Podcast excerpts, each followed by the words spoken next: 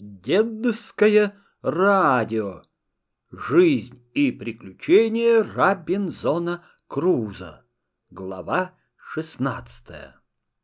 Шапка и одежда Робинзона, сделанная из кожи.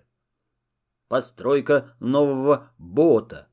Неудачное путешествие Робинзона вокруг острова. Оставив до времени мой бот в покое, Пока придумаю какое-нибудь средство для спуска его в море, я занялся хозяйственными делами.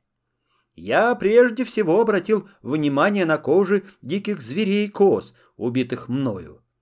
Их было у меня большое количество. Все они были развешаны на солнце, и большая часть из них так высохли и сделались тверды, что никуда не годились. Что же касается до других, годных к употреблению, то я сначала сделал из них себе большую шапку шерстью наружу, чтобы лучше защищаться от дождя, а потом сработал себе и целое платье, или, точнее выразиться, широкий камзол и панталоны. Они служили мне защитой более от жары, нежели от холода. Дождь, как бы ни был силен, не мог промочить их и тотчас же скатывался с них. Сверх этих одежд я шил себе два длинные кафтана или сюртука из матросских бастрок, взятых мною с корабля.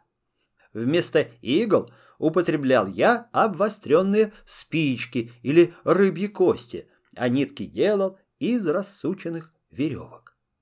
Кончив эту работу, я употребил много труда и времени на приготовление себе зонтика. Сначала я устроил себе нечто вроде большого безобразного зонтика, который, однако, мог предохранять меня от дождя и солнца.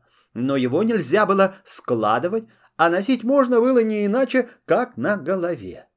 Наконец, после многих попыток, мне удалось сработать зонтик, который соответствовал несколько моим желаниям.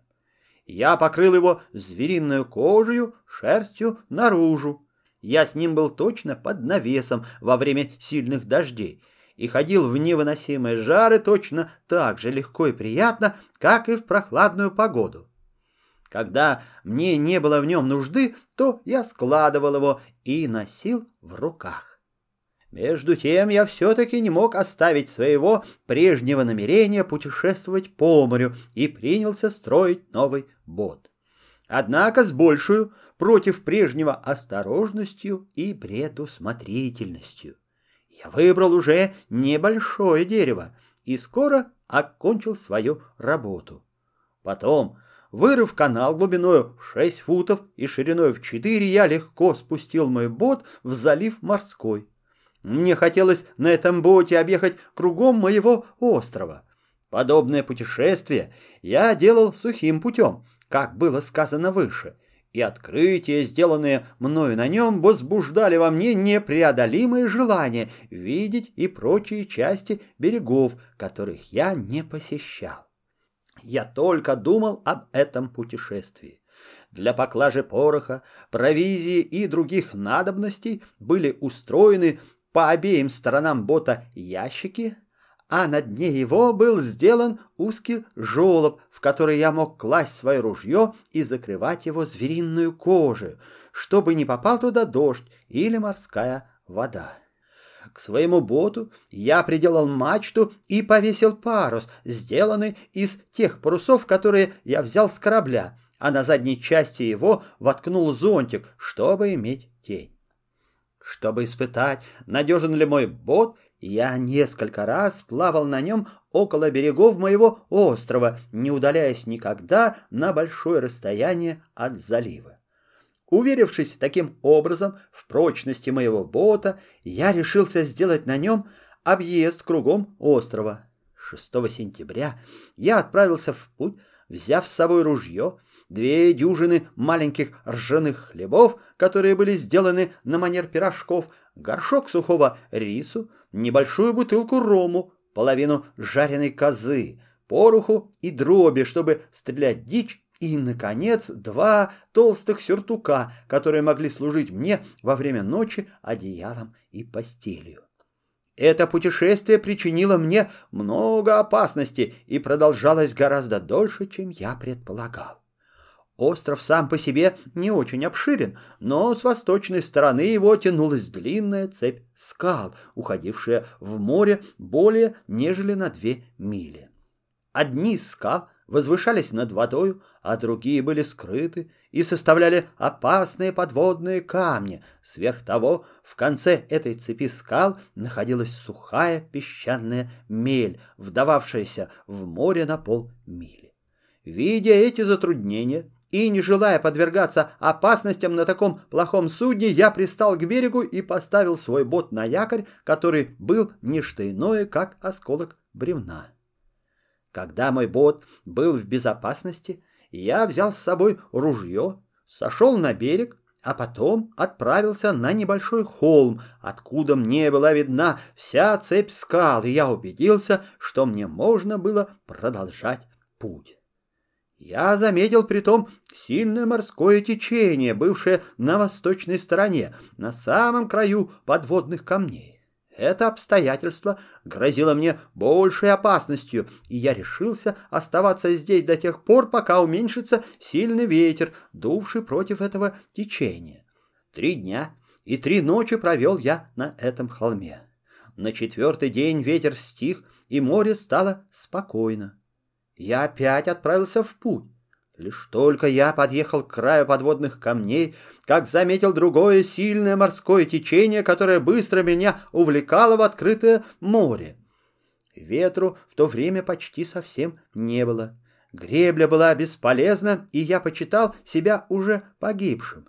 Между тем мой бот все далее и далее уносило в открытое море, я проклинал глупое свое любопытство, с сожалением смотрел на остров и с упреком говорил сам себе — Зачем я оставил мое тихое благополучное жилище? Зачем я был столько неблагодарен к нему? Если бы еще хоть один раз возвратился туда, то никогда бы его не оставил. Спасение мое казалось мне невозможным, потому что бот был отнесен далеко в море, и я сам пришел в изнеможение от страха и гребли. Но вот подул небольшой ветер, и я ободрился. Спустя четверть часа после сего поднялся довольно сильный ветер. Нисколько немедля я поправил свою мачту, натянул парус и всеми силами старался выйти из морского течения. Наконец, с помощью ветра мне удалось это сделать, и я попал в противоположное прежнему течение, которое принесло меня прямо к острову. Вступив на землю, я пал на колени и благодарил Бога за мое спасение. После сего я подкрепил свои силы пищу, привязал бот веревкою к дереву и усталый лег на землю и заснул глубоким сном. Пробудившись, я стал думать, что же мне теперь делать. Вчерашняя опасность так напугала меня, что я не решался ни ехать на боте обратно назад, ни продолжать на нем путь далее, а потому и положился бот оставить тут, а самому возвратиться домой сухим путем. Итак, оставив весь мой запас, кроме ружья и зонтика, в бот, который я ввел в безопасный залив, отправился домой и к вечеру пришел к своему загородному дому. Все там было в том же положении, как и прежде.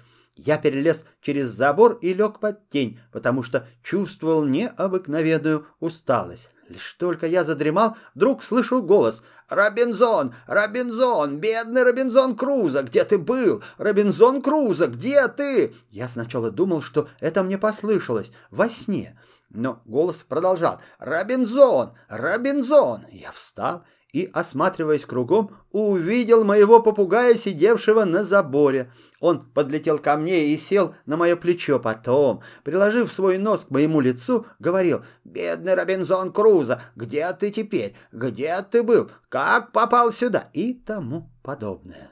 Наконец, я вместе с моим попугаем возвратился из загородного моего дома в старое жилище с величайшей радостью и поклялся, что никогда не оставлю его. Продолжение следует.